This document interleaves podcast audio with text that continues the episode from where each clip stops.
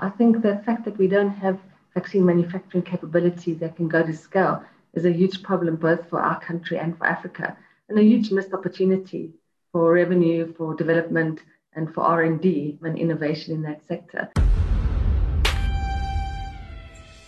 From fighting HIV AIDS denialism in the 90s to leading the battle against COVID 19, Professor Glenda Gray, first female head of the South African Medical Research Council, is no stranger to speaking truth to power. I'm Julia Taylor, the National Medical Head at Investec Private Bank, and I'd like to welcome you to another episode of Investec Focus Talks, a series of candid conversations with leaders, innovators, and changemakers. In this Focus Talk podcast, I'm privileged to be joined by Professor Glenda Gray, the co-lead investigator of the South African Johnson & Johnson COVID-19 vaccine trial, a world-leading perinatal HIV researcher, and a woman on a mission to ensure universal access to healthcare. Welcome, Prof, and thank you for joining us. Thank you, and good morning. This week marks the first anniversary of South Africa's initial lockdown. Described as one of the strictest in the world, what are your reflections looking back on the past year, um, our response to the pandemic, and some of your highs and lows? So I think this year has been an incredibly difficult year at a global level. And so we weren't sure what was going to happen um, at a global level or at a local level.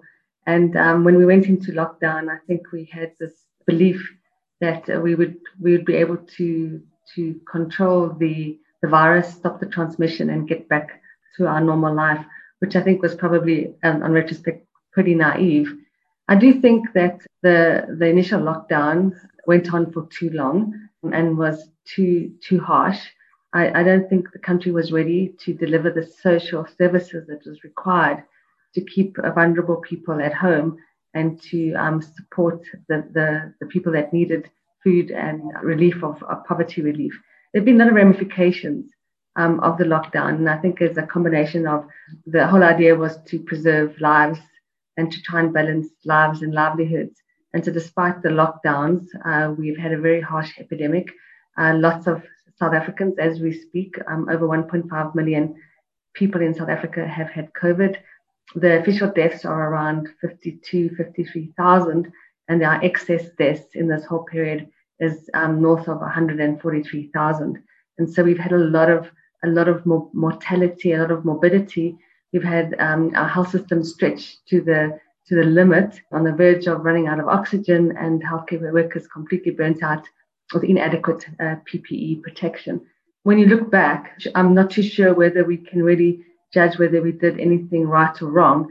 I think we have to accept that uh, we did uh, the best that we we could with the available evidence, and maybe the only reflection is from our part is that um, one needs to move in and out of, of lockdown periods much more faster and more nimbly and then we have done. And so you don't have to to wait for, for two weeks before you see when you have an when you have an inkling that the the the infections are coming down, is to rather move faster into opening up the economy and to try and preserve jobs at the same time. And, and that makes sense. And, and I mean, on that, that point you raise around uh, the lockdowns and, you know, moving into them quicker and out of them quicker, there is talk of a third wave. There is talk of a stricter uh, level of lockdown over Easter. Do you think that's that's likely? Do you think we we're likely to go into another level of lockdown or a stricter level of lockdown now? And is the third wave inevitable? I think the third wave is inevitable as we go into winter months. Uh, people start to um, crowding inside houses. Um, use, there's less ventilation. People start to do things indoors. And whenever you're in poorly ventilated places where there are lots of crowds, then you're more likely to increase transmission. And so I do think we, we expect to see a third wave in winter. If we look at Europe, they went through a third wave in, in their winter months. And so we had a very harsh second wave. And I think everyone is bracing themselves for a uh, a third wave that may be as harsh as our second wave. So, in terms of the lockdown and what we should be doing over Easter, obviously, Easter or any holiday period represents a high risk period for transmission. And curtailing movement or, or implementing curfew or restricting crowds is a good way to try and mitigate uh, transmission that may occur at this, at this period of time. And, and in terms of our healthcare system, You spoke of obviously in your in your previous comments around uh, you know our healthcare sector being ready for for the initial COVID nineteen pandemic when it started, and some of the lack of PPE, etc. What's our position now? Um, should we go into a third wave? Are we little bit more prepared? Well, I think we've been trying to rush to vaccinate healthcare workers before the end of April in a way to try and um, protect them uh, before the third wave. And so um, hopefully by the end of April, there will be the official rollout of the vaccine program and we can get more healthcare workers uh, vaccinated. We've tried to get healthcare workers who, who are patient facing, who are in the front line of COVID infections and who have to manage people who, have got COVID. So we've tried to get to those healthcare workers to protect them before the, the next wave. And hopefully the rest of the healthcare workers can follow suit. In terms of PPE, I think that the country has got smarter and the quality of PPE has improved as well as the the the quality the quantity quality and quantity. In terms of um, oxygen, hopefully we've learned from the, the second wave and our oxygen supplies will, will keep us going. And in terms of our health, our health systems, hopefully we become used to working in a COVID um, surge and that we can try and keep both non-COVID and both COVID uh, health uh, programs working. In the first wave and in the first part of the lockdown, people were too scared to go to hospital and um, we, we stopped diagnosing TB, we stopped managing HIV properly and women who were pregnant were too scared to go for antenatal care. Um, we also know that immunization rates in South Africa went down because parents also didn't want to take their children to, to be immunized. And so there was a lot of uh, ramifications of the lockdown on other non-COVID related medical events, uh, such as TB, HIV, and antenatal care. And we have to try and keep the health system open so that we can attend to, to all the other ailments in our country, but at the same time be ready and nimble to, to support the, the, the uh, managing COVID infections in the hospital.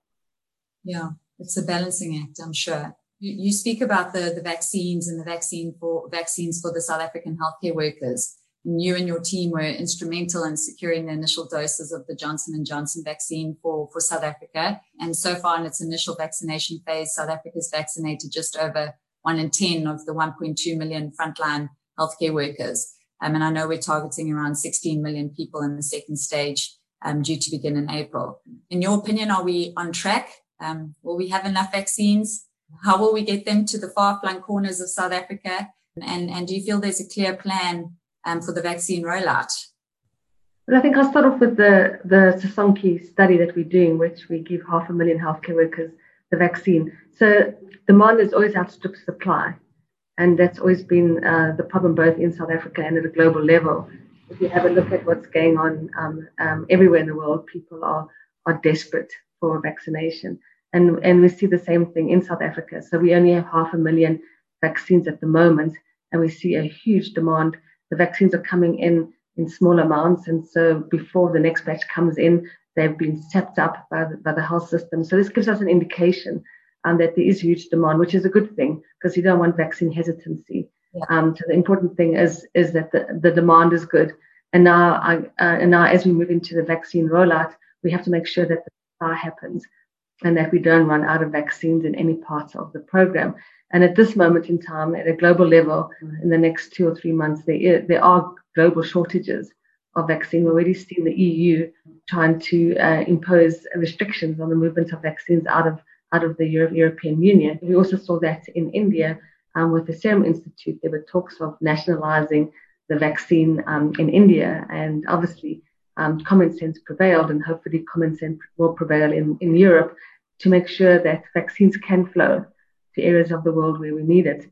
Uh, South Africa is the country in Africa that has been the most affected by the COVID epidemic, and so we should emphasize access to um, two parts of Africa that have had the greatest burden. And so obviously South Africa should be a beneficiary of access and access much quicker than, than other countries that have not had such a um, bad epidemic.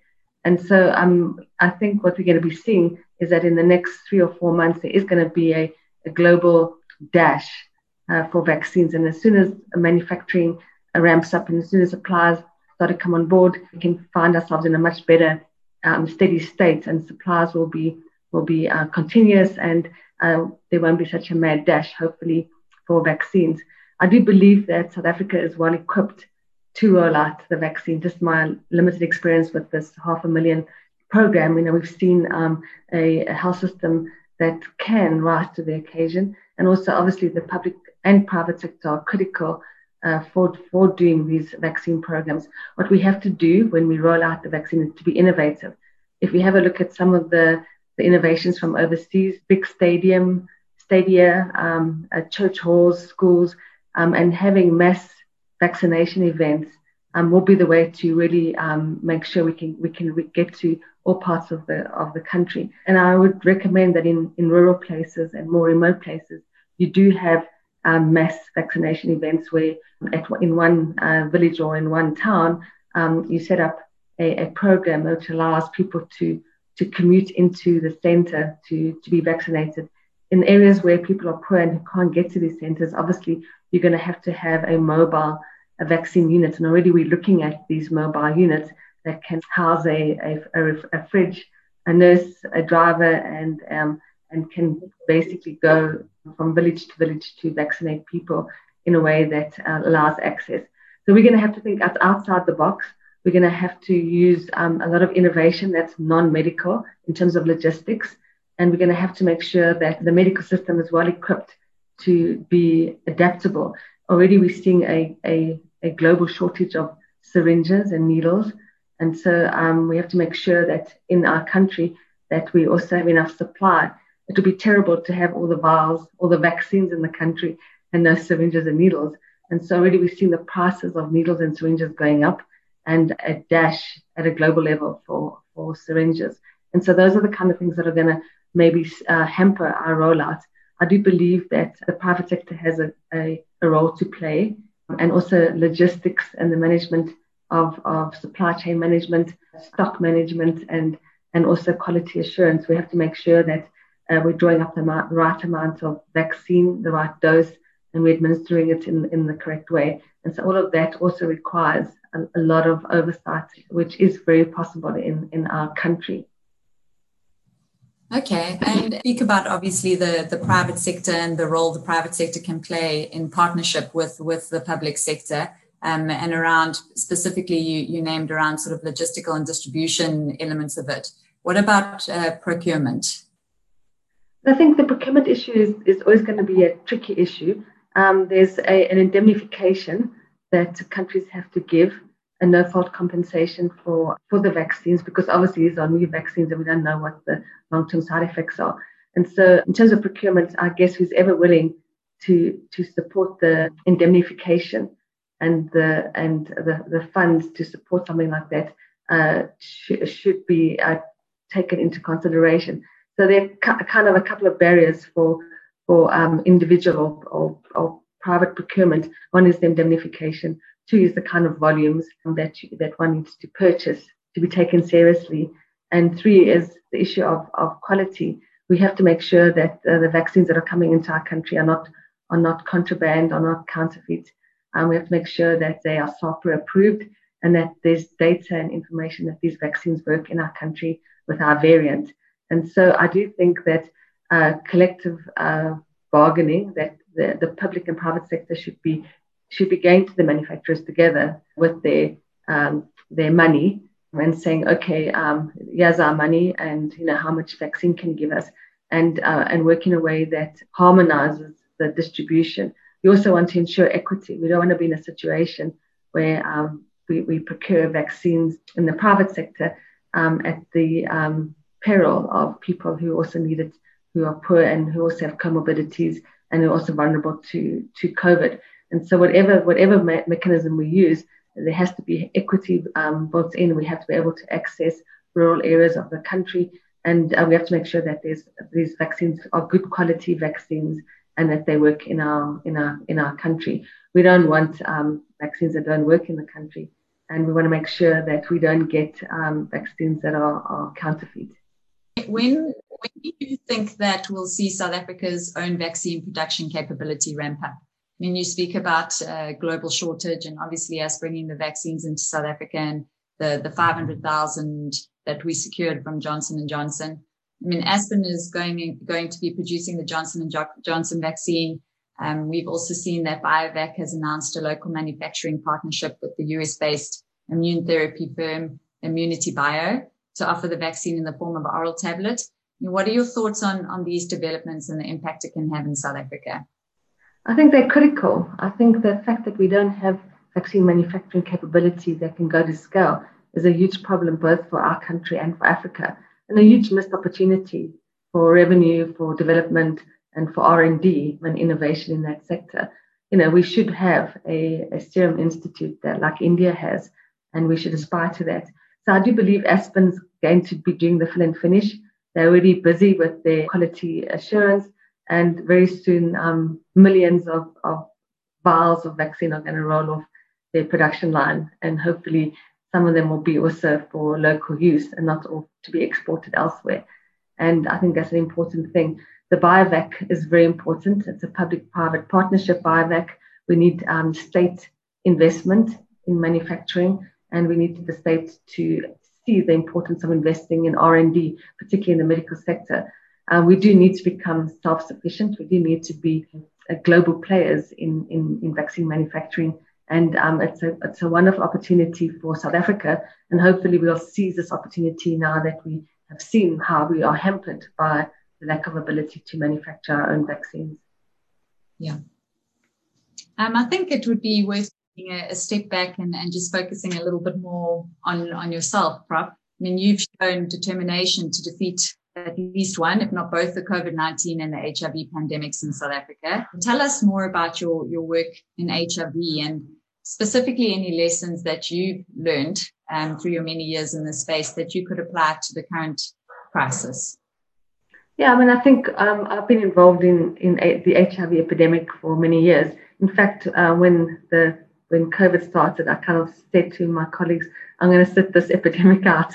I'm going to uh, write scientific articles and just like you know stay at home and and um, learn to garden." Um, however, um, you know, our life changes, and very soon I found myself in the middle of it. And I think the first part of it was um, the the need for a research strategy so when we when the first case of COVID broke out, the DG uh, from the Department of Science and Innovation phoned me and said, "Okay, what is our strategy? What's our strategy?" And I was boarding a plane from Durban to Cape Town and opened up my laptop and um, kind of thought, "Okay, what is our, what is our strategy for for COVID?" And the first thing was the testing. You know, at a global level, there was a mass shortage of, of tests that were available. We had we were going into lockdown, you know, the, our ports, our airports were closed. You know, we were hampered by that. So it was very important to invest very early on in testing. Second thing is that we had no idea what the natural history of COVID would be in our country. And so to set up systems to do that. And so you learn from HIV in that same way. In the beginning with, with HIV, we had issues with testing. You know, we went from ELISA based testing in the laboratory with a two week turnaround to a point of care diagnosis in a, in a rural village. And, you know, that was innovation almost now to, uh, uh, you can do your self-testing um, and saliva testing. So there's huge innovation um, in testing and we, we were able to apply that. Also with our experience in TB, uh, we used GeneXpert and that whole infrastructure um, allowed us to, to quickly adapt to COVID testing and a lot of the, the lessons learned in TB we could rapidly apply to COVID, and eventually the National Health Laboratory Service was able to really ramp up and is obviously one of the, the biggest testers in, in Africa. So that was important. Obviously, my experience with vaccines. So I've been, um, I failed very often with an HIV vaccine. And, um, and so, I, you know, so I've been involved in HIV vaccine work in South Africa. Um, and we, at this moment in time, we, we're working on an AD26 HIV vaccine, actually with J&J. And the same platform was used for Ebola and um, for Zika and then was adapted for the SARS-CoV-2. And so, given my experience with the, the AD26 HIV vaccine, I was in a wonderful position to, to be part of the leadership team to evaluate the SARS-CoV-2 AD26 vaccine, which was uh, in a trial called Ensemble One. And, you know, we were able to lobby to have South Africa be part of the the, the global um, trial. and we were able to lobby for myself to be part of the leadership, which was great because basically that put us in the right position. We got quick experience with the the vector, the vaccine, and we also were able to then rapidly translate. And so obviously HIV um, has gifted this epidemic in many ways. One is in HR in vaccine de- design. Two is the, the, the clinical trial infrastructure in South Africa that was able to be deployed so we just basically moved from doing HIV vaccines to doing SARS-CoV-2 vaccines, and um, which was great. So we had staff who knew how to, how you know, we had cold chain storage, backup generators, pharmacists, doctors, and nurses who could, you know, rapidly move to roll out a, a COVID vaccine trial. So we we're very fortunate and HIV gifted uh, the country that. And then obviously the laboratories that we have in this country that were able to go from looking at neutralizing HIV and to neutralizing COVID and understanding some of the um, issues around the immunology of, of COVID. Our experience with whole genome sequencing enabled us quickly also rapidly to move from HIV to be able to sequence the, the SARS-CoV-2 and to pick up the, the variant that was um, starting to evolve in uh, mid-October. And so, so HIV, as an HIV researcher, the experience that we that I've gained and that we've gained uh, from regulatory oversight to ethical oversight into the conduct of, of, of trials has, has helped us a lot. And so I was quite fortunate to have kind of been in uh, HIV research for all these years and rapidly um, employ. You know, I made a joke about, you know, so obviously it's been my lifelong goal to find an HIV yeah and it's ironical that I failed so often at an HIV vaccine, and then the first COVID vaccine trial I'm involved in, in involved in works. So it's quite yeah. nice to be, it's, it's quite nice to have success after so many years of failure. You know, it's quite, you know, it's a, it's a lovely experience to to have to work with a vaccine that works. And that all that work wasn't for nothing. I mean, at, at the end yeah. of the day, you've produced results now, and, uh, and I'm sure the, the good work in terms of the HIV vaccine will continue.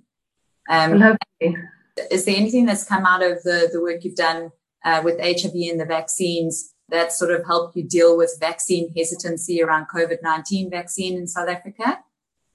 Well, I think you know, it's interesting. You know, we never saw any vaccine hesitancy in, in HIV, and maybe people uh, who, who volunteered to be in an HIV vaccine trial understood their vulnerability and mm. also because they had been severely affected, their families had been severely affected by HIV, wanted to do something for the future. And a lot of people who volunteer for HIV vaccine trials say they're doing it to help the future. They're doing it because their sister died and they want to contribute to science um, wow. and they feel a huge calling, you know, to, to contribute. So we never really saw that such hesitancy.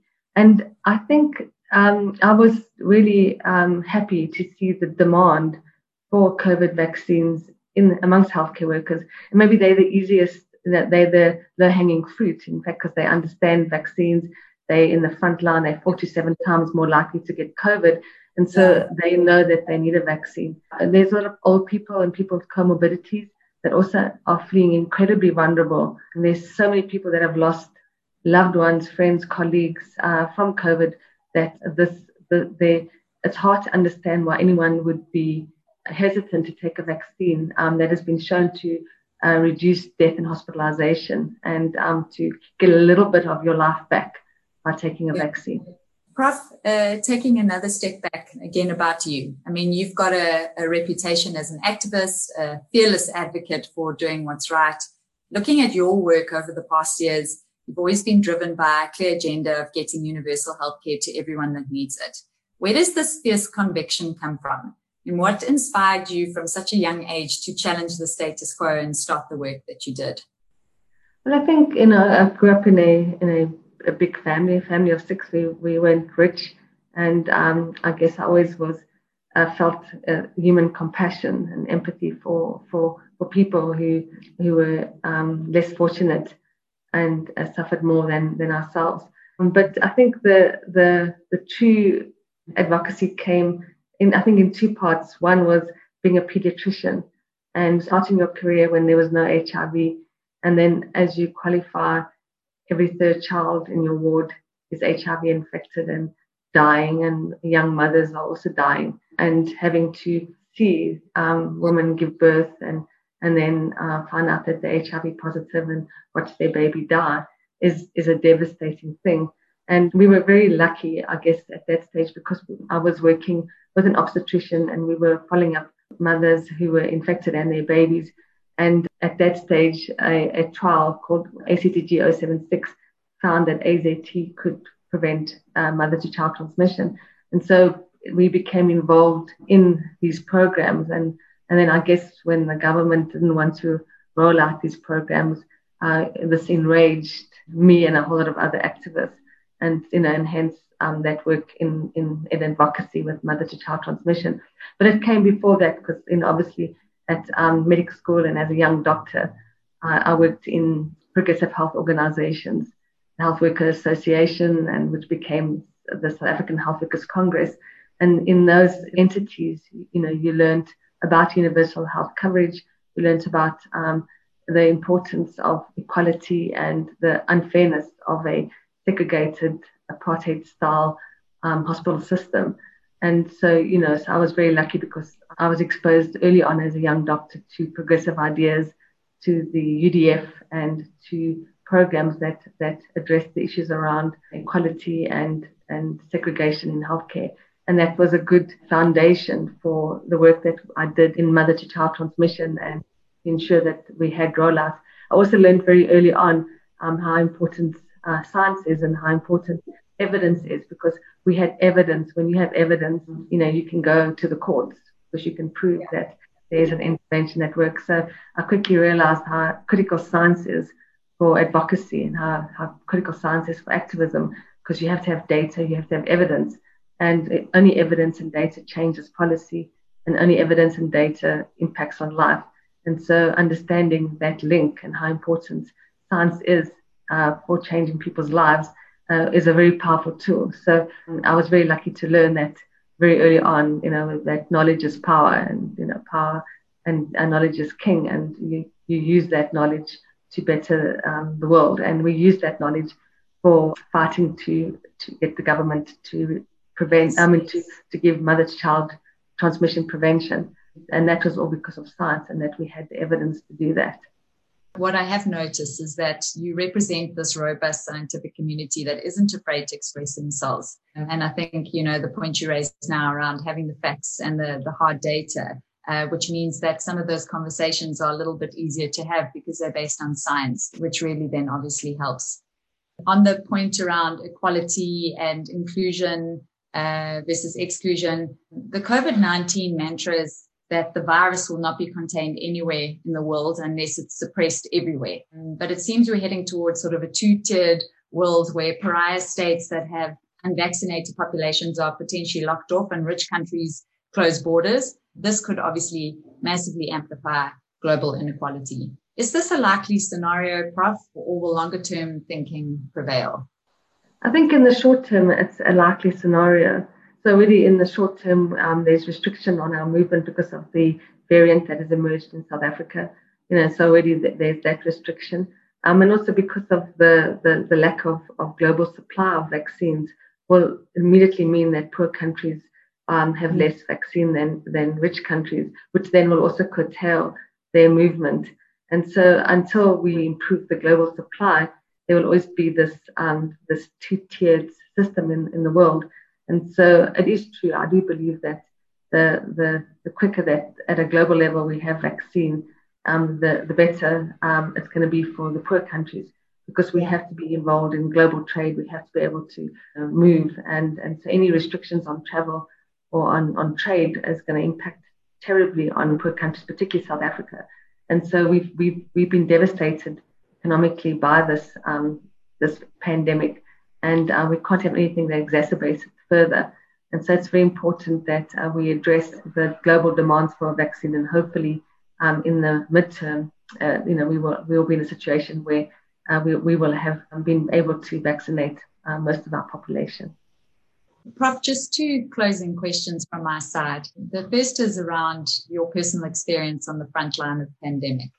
Um, tell us about that experience and do you have a message for your fellow healthcare workers as they soldier on into 2021? Our healthcare workers um, are the most courageous, hardworking, and um, selfless human beings. And uh, they they went out and they put on their PPE and their masks and they took care of of um, sick people. And they did it because that is what they were trained to do. And and so they are incredibly courageous. Uh, you know, around 40,000 healthcare workers have been infected you know, just under 7,000 have been hospitalized and just over 650 have died taking care of people who were COVID infected. For them, also, it's been a, a terrible time because they've had to manage um, death and dying and illness in a, in a time where families can't see their loved ones and you're in protective gear, uh, which means that already there's a, a, a distance between you and, and your patient. You're also in a situation where oxygen runs uh, supplies are run run down, and you have to uh, choose between this this patient and the next. And sometimes you have to take care of patients in in parking lots in the rain. And so they've been incredibly courageous. And you know, I think we need to really acknowledge these um, these the our foot soldiers who've gone out there in line of duty and, and done their job. I think that's an important thing. Uh, for scientists like me, um, my job, um, you know, is to, to try and find solutions so that we can protect those foot soldiers. And so my, my job was to find um, a vaccine. I had the, uh, the wonderful um, privilege of not only being involved in a vaccine trial that worked, but the privilege of actually translating that vaccine trial into practice and being able to roll out a program that, that got to half a million healthcare workers. You know, there are days that you you, you don't know how you're going to get through the day. I'm just knowing that yesterday, for instance, we vaccinated 12,000 healthcare workers. Um, we were looking at some of the data yesterday and we saw the, the rates of COVID infections going down in healthcare workers. And you start to think, Jesus, you know, um, this is living proof that a vaccine is working. And just to see those numbers, you know, makes you almost want to, to cry with gladness. And so for me, that's the part that's been really enjoyable is being, being involved in a an intervention that can can can transform um, the the lives of healthcare workers. Obviously, there there are also other issues with as with every pandemic. Um, there's always going to be political pressures and political um, issues and the balance between political uh, leadership and and what scientists say. And there's always going to be a, a tension to um, that. And scientists obviously are are vocal. They believe in you know freedom of expression and um, always want their opinions to be heard. And that's always going to be sometimes in conflict with sometimes with, with in a pandemic, you know, when there's the Disaster Management Act and you need to have you know, a strong sense of command and control. And sometimes the last thing you want are, are outspoken scientists who, who are blabbing on the side. And so you have to find that balance. And, and I think for politicians, they have to, they have to find a way of, of listening and understanding. And for scientists, we have to find a way of advocating that doesn't cause hostility. And so I think we're all learning. We're all we're all work in progress. And. I think you know we have to learn how to value each other and how to to work together to for the better of the country. Thank you. Those are very wise words, Prof. Um, and thank you for your service. I think that uh, no doubt you've done a lot. Um, sleepless nights, working for weeks and weeks on end without sleep, convincing uh, warehouses to stay open all night. I do appreciate it, and I'm sure South Africa uh, would echo my sentiments. Um, well. I'm, I'm happy. I'm lucky to be part of a, a dedicated team, and um, you know, um, I'm fortunate that there's a lot of gifted, talented, and hardworking people that work with me. A team that's completely dedicated to to supporting a vaccine um, rollout in the country. And last question, Prof. Um, and this one talks to a little bit uh, going forward and looking back. I mean, if, if we could go forward a couple of years and uh, we were looking back on where we are now, where do you see South Africa and the world with regards to controlling the virus five years into the future? And, and what lessons do you hope that we would have all learned um, from what we've all gone through at this point? So, looking back, I, I hope that um, our country would understand the importance of um, surveillance, pandemic surveillance, pandemic readiness, and to make sure that um, we have systems in place to rapidly deploy diagnostics and to optimize surveillance, and so that we become very good at developing the kind of intelligence that you need uh, to pick up a an emerging pathogen and deal with it. So I think that's important, making sure that our health laboratories and our, our, our systems are in place to to rise to any occasion. The second thing is um, is never to be in a situation where you don't have a manufacturing capability in your country, and that hopefully, if we've learned anything in the last uh, this last pandemic, is that uh, we do need to invest in research and development. We do need to invest in manufacturing. We do need a, a vibrant uh, pharmaceutical manufacturing program in the country.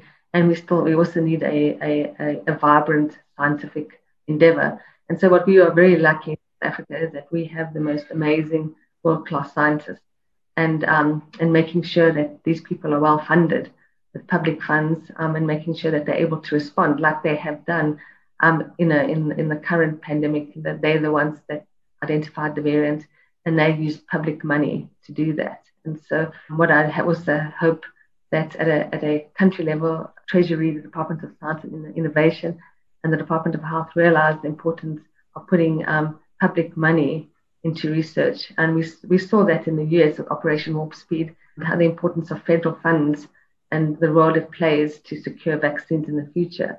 So, uh, because of the investments that the US government put into vaccines, they have hundreds of millions of vaccines available. And that's because it, it was the public purse. And so we have to understand that um, to be able to do this kind of thing, we need to make sure that the public purse continues to fund research and not see science or research as a luxury, but a necessity yeah. to, to yeah. improve access to health and wealth.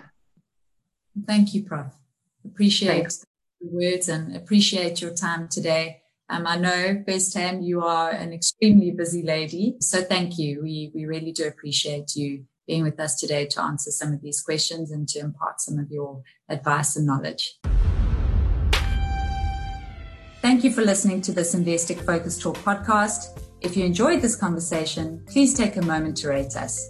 And to listen to more of our candid conversations with leaders, innovators, and changemakers, make sure you subscribe to Investec Focus Radio wherever you get your podcasts. The views expressed are those of the contributors at the time of publication and do not necessarily represent the views of the firm and should not be taken as advice or recommendation. Investec Specialist Bank, a division of Investec Bank Limited, is a registered credit provider.